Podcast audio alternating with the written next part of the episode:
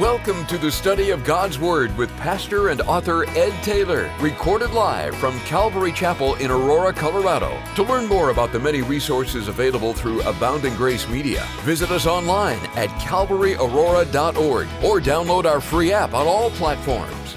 And now, here's Pastor Ed to take us into our study.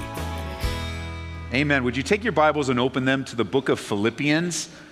The book of Philippians, chapter 1 in a Bible study that I've entitled The Grace to Finish Well.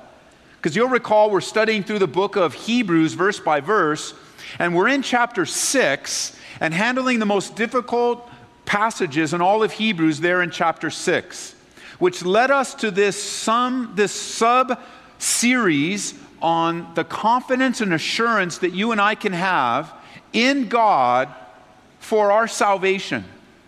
And today I want to remind us of the goodness of God to be that he begins something and he also finishes it. And when you think about us gathering today, it's really amazing that we're here together worshiping Jesus. I mean, it's an amazing thing. Because we do it repetitively and we do it regularly, we may miss the significance of the fact that we're here together, of all the places that we have come from. We're assembled together. The church is a miracle of the grace of God. That here we are individually coming together. It's like God saying, I'm bringing you together to worship, for encouragement, to strengthen you. Why? Because we need it. We need to be focused on our Lord from time to time on a regular basis. The Bible tells us, as we'll learn in Hebrews, we're not to forsake the gathering of ourselves together. And we've been saved from this world. God has taken us out of this world in order to be sent back into this world. And we're gathered together as the church, but we're really individually the church so that wherever we are, we serve the Lord.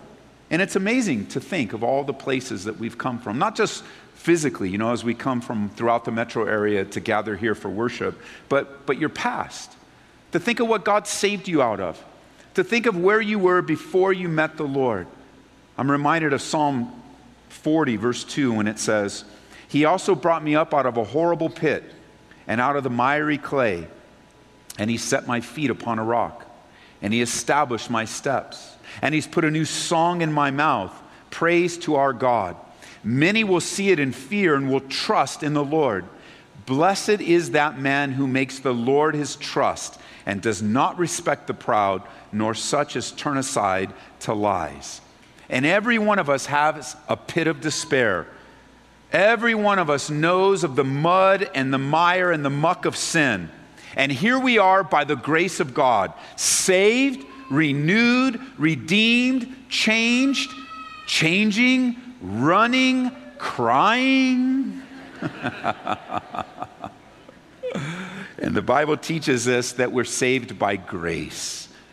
And you know, grace, a great way to remember the grace of God is that it's unearned, undeserved, and unmerited. There isn't one among us today that deserves what God has done for us. Does anyone want to say amen to that? I mean, it's all grace. The beginning of your salvation is grace. The finish of your salvation is grace, and everything in between and it's a miraculous thing to be gathered together in becoming the part of the forever family of God, the forever family of God, this fellowship of believers. And today we want to be reminded of the grace of God to finish well, His sustaining work in our lives, which brings us to Philippians chapter 1. Notice with me in verse 6. I highly encourage you to memorize this passage. If this is the first verse you ever memorize, you will do well to do so. In verse 6 of chapter 1, it says, Being confident of this very thing, that he who has begun a good work in you will complete it until the day of Jesus Christ. God's work in us. That even when we are faithless and falter, when we stumble, and make mistakes. When we are faithless, God remains faithful. So turn to someone and say, God is faithful. Just say it with confidence. And turn around and tell someone else. Tell it to yourself. God is faithful. Even when I'm faithless, God is faithful. It's a good thing to be reminded of. You know, when you read through the Bible, there's a lot of illustrations, a lot of pictures to help us understand what it means to follow God. Now, remember in this section of Hebrews 6, the, now the whole book of Hebrews, the, the theme really is the supremacy of Jesus Christ, how he is preeminent. He is the end of faith that he has fulfilled the entirety of all that's required by a holy and righteous God, not only to extend forgiveness of our sins, but to enter into relationship. There is nothing greater, nothing grander, no one, anyone, anywhere, at any time is greater than Jesus Christ. He has no other name by which someone must be saved than the name of Jesus Christ. That's the big picture of Hebrews. But the, in here in chapter 6, there's a sub theme, and the theme is spiritual maturity that, that we're to grow up in our relationship with God. That when we're born again, we become spiritual babies. And as babies do, we're to grow up into maturity. Where he tells them in chapter 6, remember, hey, by now, you guys should be teaching these things. You should be teaching the basics, but now I've got to repeat it all over again. And so there's that expectation of maturity. So, with that in mind, now, the Bible gives you many pictures of what it means to mature and to move forward with God. For example, there's the picture of walking. You'll often hear your relationship with God referred to as the Christian walk. And that's a picture. And it makes sense. It's a great picture. It has the implication of walking, taking one step in front of the other and making progress, going in the same direction, not staying where you were, the Christian walk. Another picture of the Christian life and maturity is one of fighting. And the Bible describes it as a good fight of faith. The Bible describes our relationship with God as involving spiritual warfare. Paul would tell young Timothy, young Timothy that he's to be a good soldier. And so the idea of fighting. And another picture is that of running. And the Christian's life is compared to running a race, a spiritual race. One where you start where you continue on, and one where you'll finish. That God enables you to start, enables you to run, and enables you to finish. Now, if you know the end of this saying I'm about to share, I want you to finish it with me because it's pretty common. So if you know this, finish it with me. It's not how you start, it's how you finish. It's true. It's not how you start, it's how you finish. And I'm not sure who shared that quote, but it's becoming even more real to me knowing that finishing well is what God desires. Finishing well. We're learning, aren't we, as followers of Jesus Christ, that there are pits and perils as we run this race. Temptations and trials, things to take us off course, things to distract us, things that are designed to trip us up, or perhaps even destroy us and take us out of the race. And sometimes, sometimes we just Sometimes we feel like we're just not going to finish. Or we're not going to finish well. Or we're not sure if we're going to make it. We're not sure if we can take the next step. We're not sure if we can run the next lap. The journey seems too long and too hard. But listen, church, the Christian's life is a race that we must not only run, but run well. And not just run well, but finish. And not just finish, but finish well. It's all over the Bible. it's not enough for a few years to be leading the pack and then to fall back in the end or to run off. We need to finish well as much as we need to start well. And Paul would put it this way in 1 Corinthians chapter 9 verse 24. Let me read it to you from the New Living. Paul writes to the church and he says, "Remember that in a race everyone runs, but only one person gets the prize." you also must run in such a way that you will win. All athletes practice strict self control. They do it to win a prize that will fade away, but we do it for an eternal prize. So I run straight to the goal with purpose in every step. I'm not like a boxer who misses his punches. I discipline my body like an athlete, training it to do what it should. Otherwise, I fear that after preaching to others, I myself might be disqualified. So Paul is saying, I train, I discipline myself, I guard myself because I'm running this race and I'm running it to win. I'm running it to be better than the last lap. Notice if you're in Philippians still, go to chapter 3 with me, verse 13. Paul would write to the church in Philippi and he'd say, Brethren, I don't count myself to have apprehended, but one thing I do, forgetting those things that are behind and reaching forward to those things that are ahead, I press toward the goal for the prize of the upward call of God in Christ Jesus. And the picture here is of a runner, perhaps in the last lap of his life. Every muscle is straining, and he has the goal in sight. He's not looking back. He doesn't want to trip or be disqualified. He's running to make it, and he's running hard. And in our race, we must run and run hard and run straight and run long and run wisely. In the strength of Jesus Christ, you will finish your race. But how careful and focused we need to be. Along these same lines, once again, Paul, speaking to the elders, to the leaders in the church in Ephesus, made this statement. And he was speaking of his own threat of imprisonment in Acts chapter 20, verse 24. He says, None of these things move me, nor do I count my life dear to myself or of any value, but I want to finish my race with joy and the ministry which I received from the Lord Jesus Christ to testify to the grace of God. And I'm telling you, I'm looking at my own life especially in the last few years, as tragedy struck our home and we're just kind of realizing that things can change in an instant, in a millisecond. And I'm also looking at my life as I'm getting older. It is very obvious to me I'm getting older, that I am closer to the finish line than I am toward when I started. And I'm notice I'm just seeing in the body of Christ, I'm watching people fall away, men that I greatly respected, men that I even followed or listened to and received their teaching, seeing them fall away, seeing them turn their back on God, make all, I'm just noticing in my own life that I want to finish my race. And I want to finish it with joy. I want to be a good example. I want people to follow me and finish. I don't want to be overthrown in the wilderness as Israel was. I don't want to be a casualty. I don't want to fall away. I don't want to be defeated. I don't want to be tripped up in one of those traps and one of those temptations. I want to cross that finish line. And I want to encourage you to consider the same.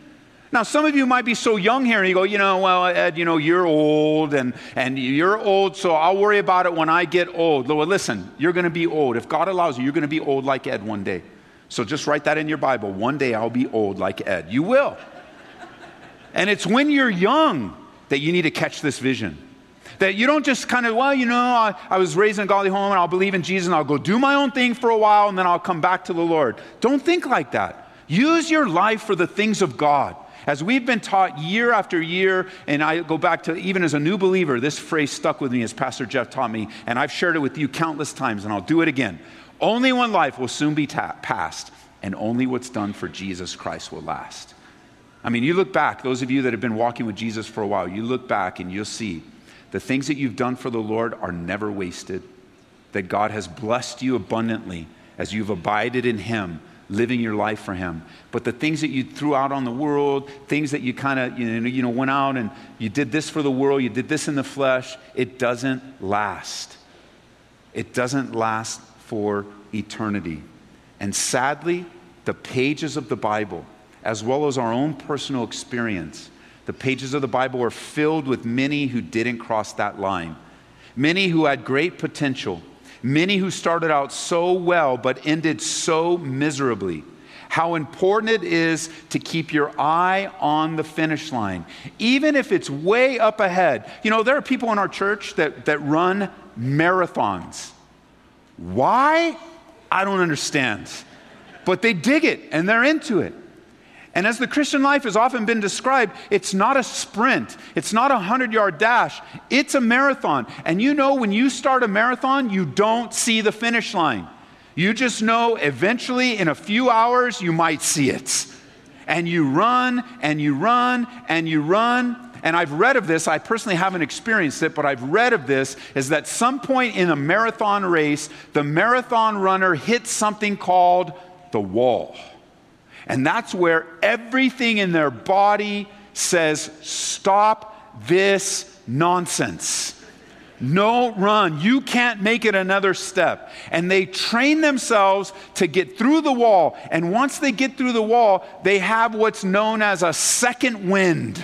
And they run as if, man, I'm going to the finish line. And even today, if you don't see the finish line up ahead, Make a determined decision that you're going to finish the race and you're going to finish it well, day by day, week after week, month after month, year after year.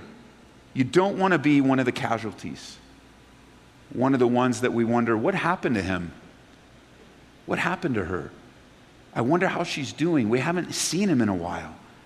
In Hebrews chapter 3, verse 12, again from the New Living Translation, it says, Be careful then, dear brothers Make sure that your own hearts are not evil and unbelieving, turning you away from the living God. You must warn each other every day as long as it's called today, so that none of you will be deceived by sin and hardened against God. For if we are faithful to the end, trusting, trusting God just as firmly as when we first believed, we will share in all that belongs to Christ. And so the good news today is that God enables us to finish the race. God enables us. It's His will, it's His strength, it's His grace. As we read in verse 6, being confident. You know, Paul, when he writes this, he's in prison and he is confident in the power of God. I mean, he has no doubts He's confident in the power of God. He's confident in the work of God among the believers in Philippi. He's confident, notice number one, that God began it, and number two, that God will complete it. And sometimes we just need people in our lives that when we're going through something, when we're battling something, that they're confident for us when we're not so confident. And so thank God for the Pauls. That maybe they're considering where they're at. They're just kind of wondering where they're at. And Paul says, Look, I'm confident in you guys. When I start to pray for you, God builds my confidence, and I'm confident that God started it and that He'll complete it. Paul would say it in a different way to, to the Ephesian believers in chapter 2 For we are His workmanship, created in Christ Jesus for good works, which God prepared beforehand that we should walk in them. Now, isn't it true that sometimes we forget that God's at work? We forget that God's at work in our lives. We get so caught up in the here and now, so caught up and overwhelmed by circumstances that it's easy to lose confidence and it's easy to forget that God's at work. I mean, think about it this way if all there was was this life, this earth, what you're currently experiencing. I mean, if that's all there was, there was no eternity, no heaven, no hell, just this life, it would not take long for you to lose hope if that's all there was. I mean, if this is all there is, this is as good as it's going to get, you're like, no way.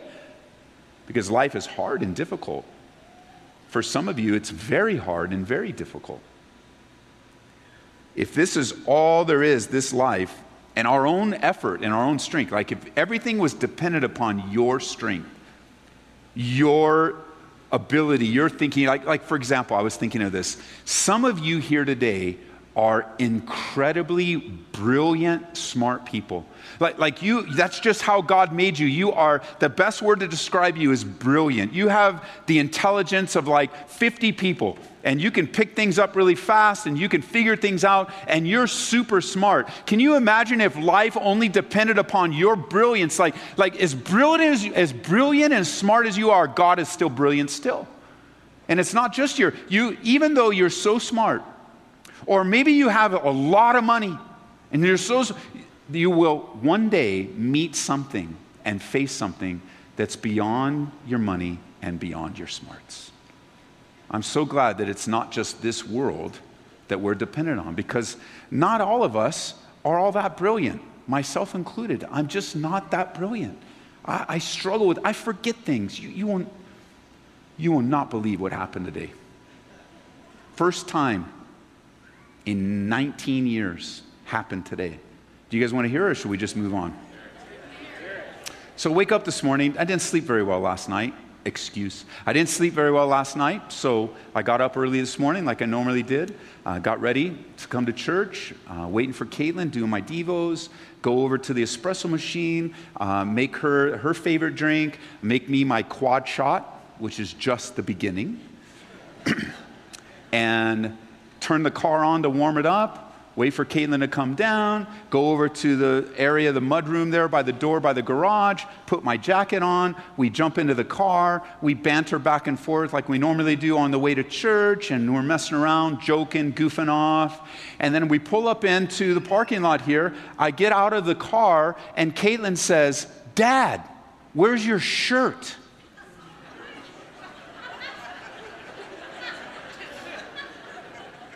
Yeah, I forgot to put my shirt on this morning. now, I had my undershirt on, but I forgot my shirt, you know, because this is back when we had a campus. We met over in, in Denver. Uh, we had a campus over there. We used to play. So, so here's, here's the mindset. You go, Ed, what are you thinking? Well, okay, this is what happens. Saturday night, I put a shirt on, I teach, I go home, I take the shirt off, I put it in my office because I'm going to wear it on Sunday morning because we used to broadcast Saturday night service over at the campus. And so I wanted to wear the same shirt that I was wearing on Saturday. So if anybody saw me, it was just, there was thinking behind it. We don't do the campus anymore, but it also saves on laundry, just so you know. And I got up today, and I wasn't in any major hurry. It wasn't any big deal. There was really no reason for this, but I forgot my shirt. And it would be a tragic incident if I taught in a white t shirt on a Sunday morning. It would be scandalous. Not really, but it would be weird. And if I only had my mind to depend on, for goodness sake, I didn't even remember to put my shirt on. Now, before you laugh so much at me, you might want to look at your own life a little bit and see what we can share in common, where today we can just be grateful and thankful for God's overwhelming power in our weakness and in our mistakes. So, whether you're super brilliant, or not so brilliant after all, it really doesn't matter. God loves you, He made you that way, and what He began in your life, He's faithful to complete it. You can trust Him. The key to accessing that is faith, just trusting God, knowing that what He has started, He's going to finish. Paul writes with absolute confidence, absolute confidence in the finishing grace of God. And sometimes we just forget that God is at work. We get stuck in the circumstances of life that so quickly sink our faith. You're in Philippians. Go over to chapter 2 now with me in verse 12. Philippians chapter 2.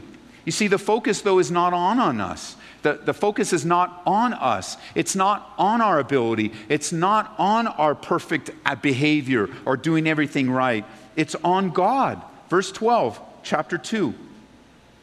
Therefore, my beloved, as you've always obeyed, not in my presence only, but now much more in my absence, work out your own salvation with fear and trembling, because it's God. Now, that word for, if you like to write in your Bible, circle it.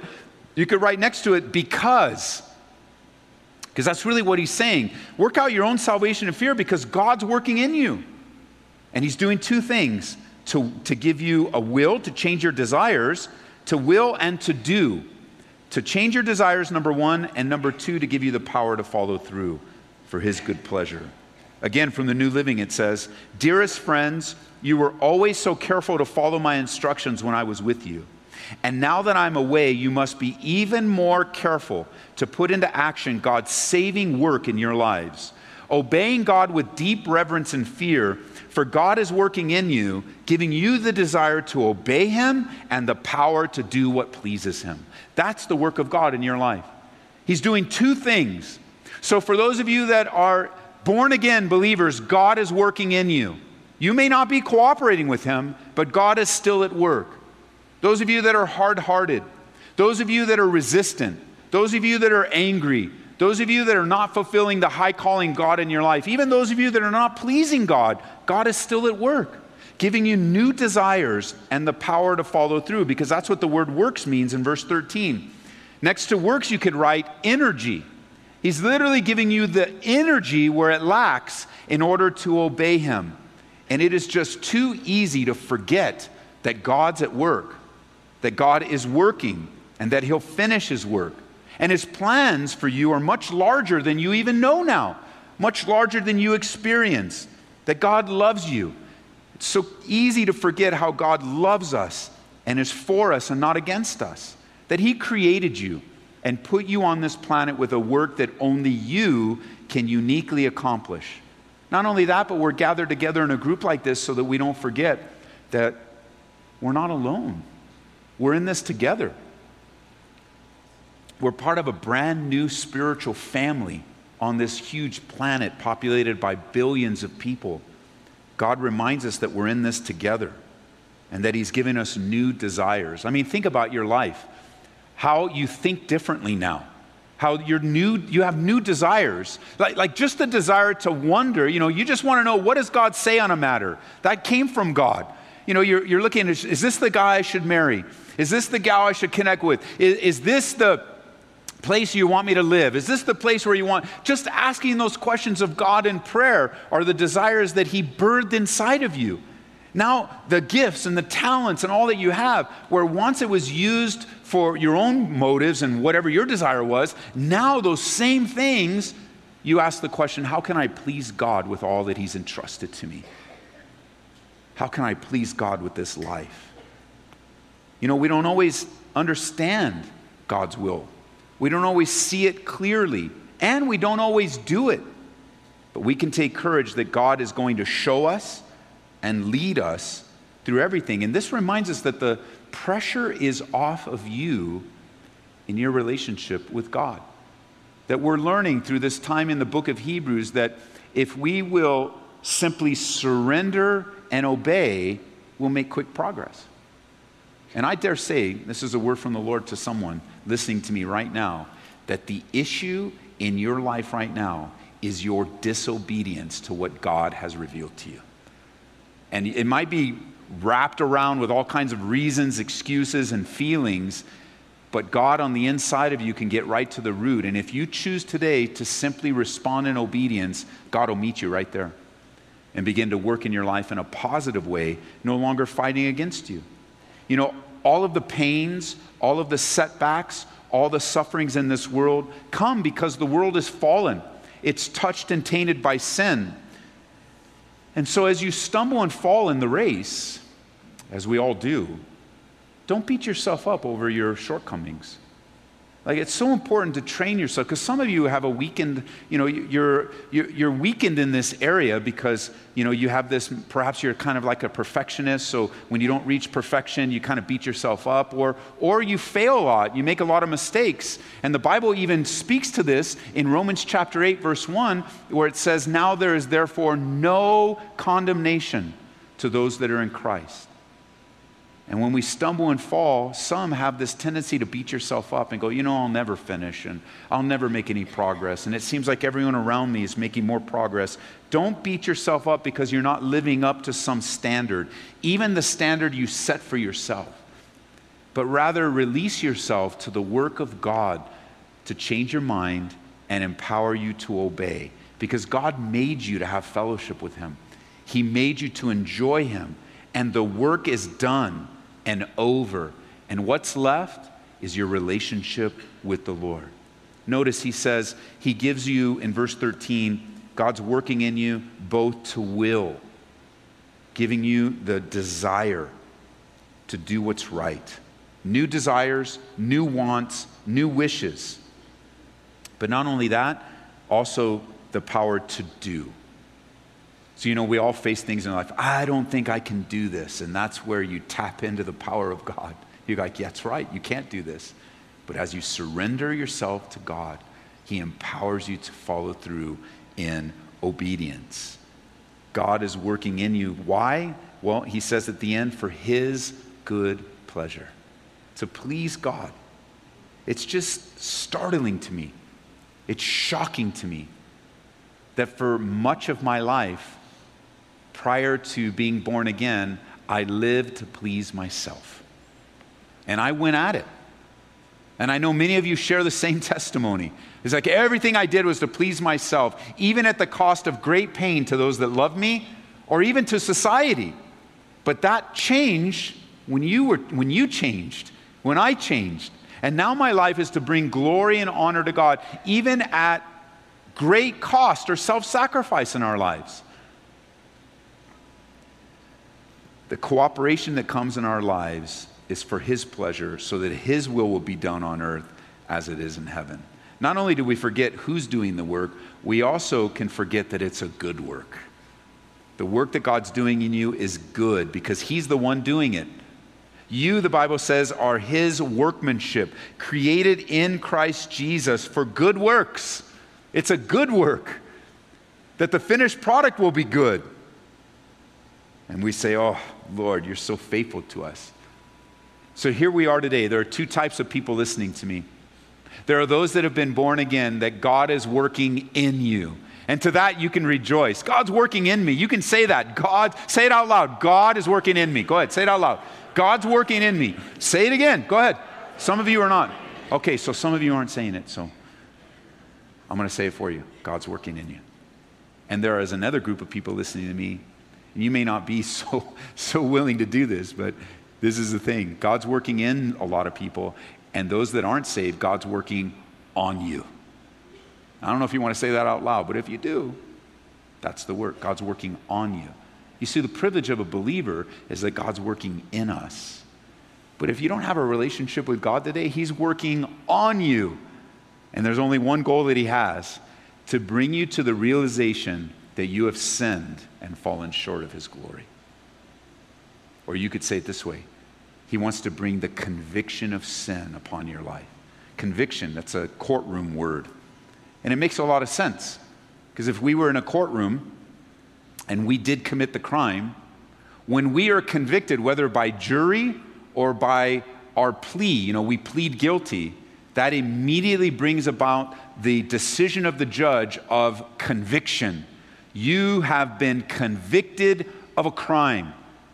Convicted also has the idea of convincing, and it's the reality of the situation. And God wants you to bring you just like in a courtroom, he wants you bring he wants to bring you to the reality of the truthfulness of your situation that you have sinned and fallen short of the glory of God and salvation and forgiveness and a relationship with God is not found any other place than through Jesus Christ. That God so loved the world that he gave his only begotten son that whosoever would believe in him would not perish but have everlasting everlasting life. So most of us God's working in us. Some of us, some of you, God's working on you, inviting you to turn your life over to Him and to trust Him. For that work in us, that work is our lives. And it's a good life. As painful as we might be, as even as much damage as we might have done in Christ, it's a good life. And He has a long term plan for you and me. You're a work in progress. God is doing all sorts of things in your life right now redeeming, repairing, restoring, comforting, encouraging. And then the confidence comes back. You go, Yes, God's at work. I haven't seen it for a while. I haven't felt it for a while. But then the confidence go, Yes, God has started to work in me. I remember. I remember who I was. I know who I am. And you begin to confidence, even though you can't see it, maybe not even feel it, we know it by faith. Titus chapter 3, verse 4 says, But then God our Savior showed us his kindness and love. He saved us, not because of the good things we did, but because of his mercy. He washed away our sins and gave us new life through the Holy Spirit. He generously poured out his Spirit upon us because of what Jesus Christ our Savior did. And he declared us not guilty because of his great kindness, and now we know that we will inherit eternal life. In order for you to be declared not guilty, you have to admit that you're guilty. So that the blood of Jesus Christ can cleanse you of your sin. And all of his work includes today this Bible study. If you have your kiddos or grandkids down in the children's ministry, all that they're learning everything you're going to talk about this afternoon, your devotional life, your time in the Word, your time in prayer. But what happens is we lose sight of eternity. We get caught up by the difficulties of now. We forget the eternal scope and plan of God. We feel the frustrations and agitations. We get caught up in the moment, in the circumstances, the difficulties. People press in on us, worries consume us. We get upset over issues. Our, our hearts sink over sadness or sorrow. And then we forget and lose confidence and forget that what God started, He promised to complete. If God started it, He's going to finish it. And you can trust Him that way. Maybe you've seen the bumper sticker. I haven't seen it too much lately, but back in the day, there used to be this bumper sticker and even a t shirt that said, God ain't finished with me yet. You guys see that? God's not finished with you.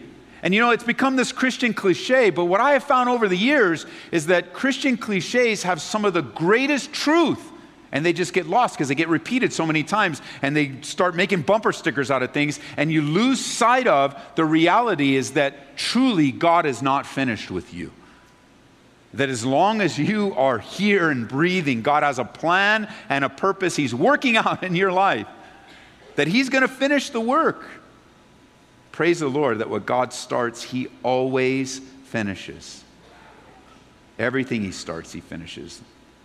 In Psalm 138, verse 7, it says, Though I walk in the midst of trouble, you will revive me. You'll stretch out your hand against the wrath of my enemies, and your right hand will save me, and the Lord will perfect that which concerns me. Your mercy, O Lord, endures forever. Do not forsake the works of your hands. Why is that important? Well, some of you are a bit discouraged today, maybe a little bummed out. I know in our church family this week, especially among some of the guys on, on staff, we had some really, really heavy, hard situations come through the church this week. Just super, super hard. Things that require, you know, delivering bad news to children. Um, just, just bad stuff that just, you know, you go, why, you, why do you pray uh, for our pastoral team and the leaders here? Because you just never know what a week's going to bring. You never know what you're going to face. Why do you pray, why do you pray for our teachers in the school? Because you just don't know what's going to happen in a classroom or in a child's family. And, and so this week has been one of those weeks where there's just this, this sorrow and sadness that's taken root in some hearts. Even last night, because uh, one of the brothers is involved, has been a part of our church for many, see his kids grow up. And, and he's one of those guys that he can do a hundred things right, but he'll just get stuck on the one mistake he made. And so I spent a lot of time on the phone with him after service last night, just really walking him through to help him get over that one little thing and remind him of all that God did through his life and all that God did. He was feeling guilty for someone else's action, and it wasn't even his own. And perhaps that's you, where, where you just have a sensitive conscience about you. Or you might see a hundred things that you've done right, but you always focus on the one that's wrong. Or maybe that's how you were raised, and that's just, you don't, you can't, like, like you're just caught up by it, and you're just like, I don't know. I don't know what's, what's happening. I don't know what's gonna, what the future might hold. You might even be depressed today, feeling beat down by life and ready to give up. And it's true in this race of life, we will all face difficulty. Sometimes it's our own doing. We bring it upon ourselves, and other times it's just the result of living in a sin soaked world but either way, remember this what God has begun in you, He will complete it until the day of Jesus Christ.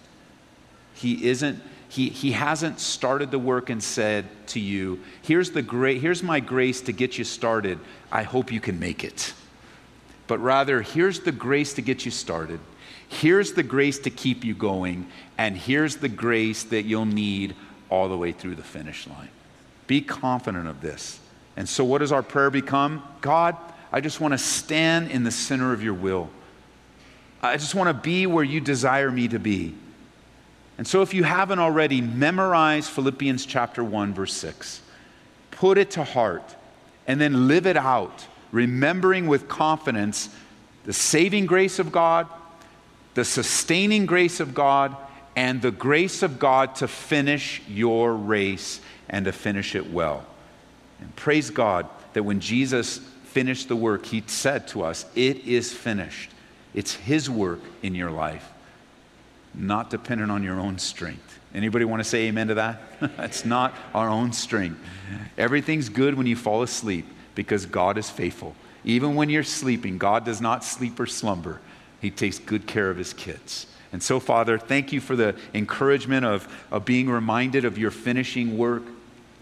Where there are some that would want to trouble us, that would want to come along and place some heavy burden or some legalistic trip on us, saying that if we don't do and if we aren't there and if we don't, like, like, as if everything depends upon us. The very cooperation and obedience that we give you, God, is because of you. You're working in us. And so we're grateful for that today.